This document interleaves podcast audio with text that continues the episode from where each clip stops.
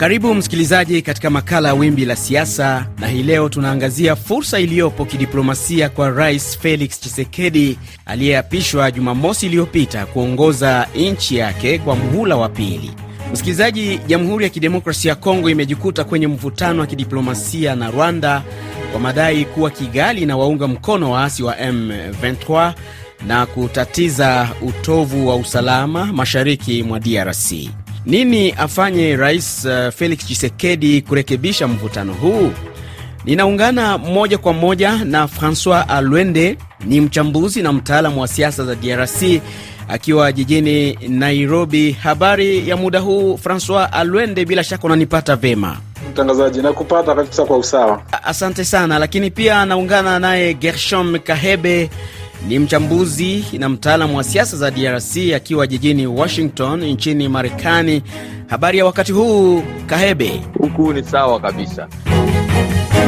Nam, nianze moja kwa moja naye Uh, Francois Alwende, uh, pengine nini ungetamani kuona kutoka kwa Rais Felix Tshisekedi uh, katika kuimarisha uhusiano wake na jirani zake? Karibu. Asante sana. Nafikiri kwamba la kwanza kabisa nitasema kwamba Unajua Kongo ni majirani wa Rwanda na hata Rais Tshisekedi amesema mara kwa mara kwamba wananchi wa Rwanda na wananchi wa Kongo hawana tatizo lolote, ni mambo ya viongozi.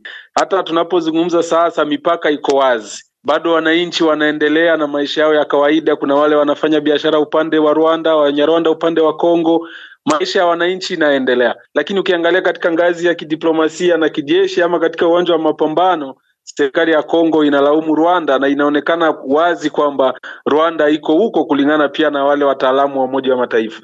Nini kifanyike? Nafikiri Rais Tshisekedi aweke mkazo katika diplomasia, kwa sababu Rwanda haitahama, Kongo haitahama, wataendelea, watabaki kuwa majirani na ikiwa wanaweza kutatua shida hiyo ama tatizo hilo kupitia njia ya kidiplomasia itakuwa ni nzuri zaidi kuliko vita. Nije kwako Gershom Kahebe, unazungumzia vipi swala hili? Pengine ungetamani kuona nini kutoka kwa Rais Chisekedi katika kuimarisha uhusiano na jirani zake pia na nchi nyinginezo katika miaka ijayo? Hii miaka tano ambayo Rais Chisekedi amepewa tena kuongoza Kongo, kitarajie kwamba kunaweza kuwa mapatano mazuri yoyote katikati ya hizo nchi mbili kwa kufuatana na gisi ninajua eh, bwana Felix Tshisekedi na akili iko nayo na mipango anayo, sitarajie kabisa kitu chochote. Yeye anatarajia kwamba labda zingine nchi za Sadek zitamsaidia yeye. Shida yake tu ni wa, waweze kulazimisha M23 itoke Kongo na Rwanda iache kusipoti wale waasi. Mbalimbali ya hapo sioni kitu. Na Alwende, uh, wakati wa kampeni Rais Chisekedi aliahidi kuwa ataliomba bunge eh, la Congress bunge uh, kumpa ruhusa ili kuivamia Rwanda iwapo hali itaendelea kuwa hivi. Wewe unazungumzieje kauli hii? Upande wangu nafikiri sio vizuri sana kuingia katika mambo ya vita. Ukiangalia vizuri, tunaona leo zile regional blocks ambazo zinasaidia serikali ya Congo, East Africa ilitoa, ukweli ni kwamba haikufanya kilichotarajiwa na SADC ndio hiyo imeingia. Nafikiri eh, diplomasia ndiyo njia ambayo mimi binafsi naweza kusema kwamba ingekuwa ndiyo njia ambayo ya kutumiwa peke yake. Mambo ya vita, watakaoathirika zaidi ni wananchi wa Congo na wananchi wa Rwanda na siamini ikiwa Rais Tshisekedi atafika kwa hatua hiyo. Labda ilikuwa mambo ya kampeni, na unajua kuna mambo mengi ambayo yanaweza kusababisha vita kati ya nchi mbili, na sioni ikiwa Umoja wa Mataifa pia utaruhusu nchi mbili hizo ziingie katika hali ya vita. Eh, siamini ikiwa hilo linaweza kutokea. Kahebe, unafikiri ni mambo gani muhimu ambayo Rais Felix Tshisekedi atakabiliana nayo katika muhula wake huu wa pili. Katika hii muhula wake wa pili, kwa kweli kabisa hakuna vita itakuwa katikati ya Rwanda na Kongo, hiyo hatuwezi kutarajia, na tena masikilizano hayatakuwa. Mimi hofu langu ni kwamba inaweza kuwezekana tu hiyo mzozo ukaendelea tena hata kumwisho wa hii nani uongozi wa pili amekamata. Sasa changamoto kubwa ambayo iko sasa katika nchi ya Kongo ni usalama sababu watu wanauawa sana kila siku ndani ya Kongo. Na Alwende, kwa mtazamo wako, pengine kijamii, unaona ni lipi ambalo Felix Tshisekedi anastahili uh, kulipa kipaumbele kulingana hasa zaidi na maslahi ya wananchi. Wengi wanalalamikia ugumu wa maisha sambamba na mataifa mengine, inaonekana ni kiwango cha juu zaidi. Eh, Rais Chisekedi katika hotuba yake alipoapishwa aliweza kuzungumzia mambo masita na mbili kati ya hizo ilikuwa ni usalama na jambo la uchumi.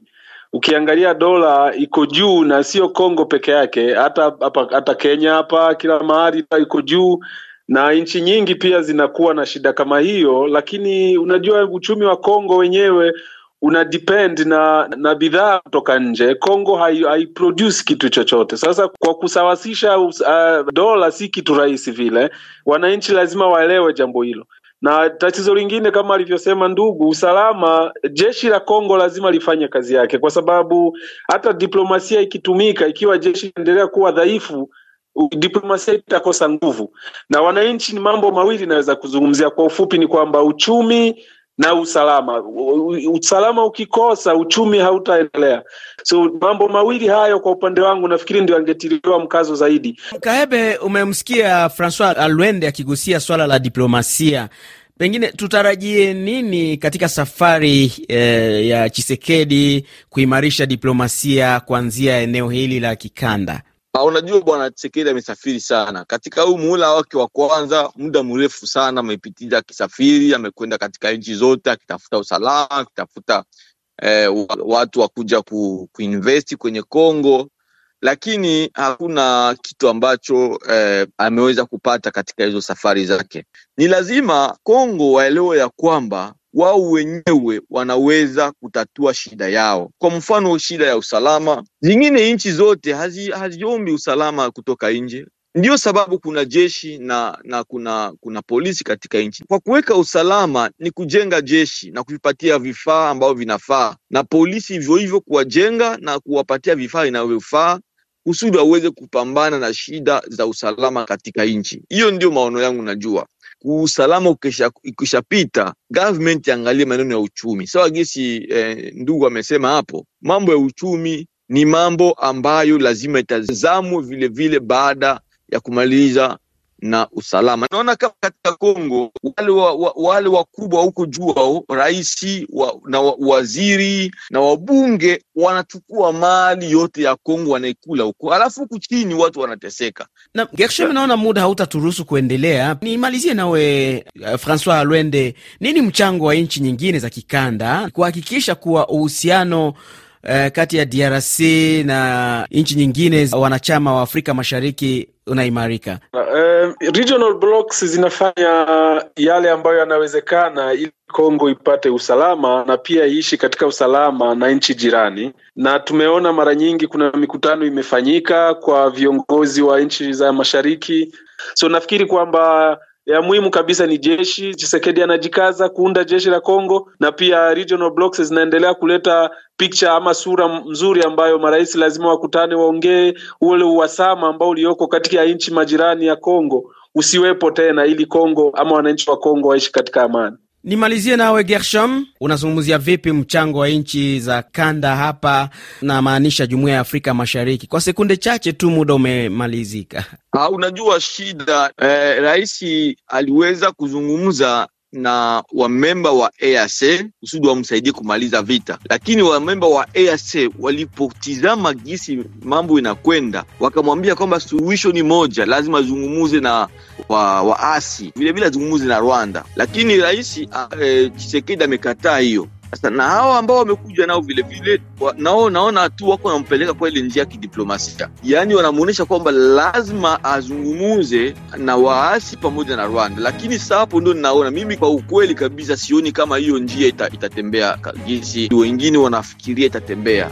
Nam, asante sana Gershom Kahebe lakini pia ni kushukuru sana uh, Francois Alwende. Nikumbushe kuwa wewe ni mchambuzi na mtaalamu wa siasa za DRC ukiwa jijini Nairobi nchini Kenya. Uh, shukran za dhati pia msikilizaji. Naitwa Ruben Lukumbuka, kwa heri.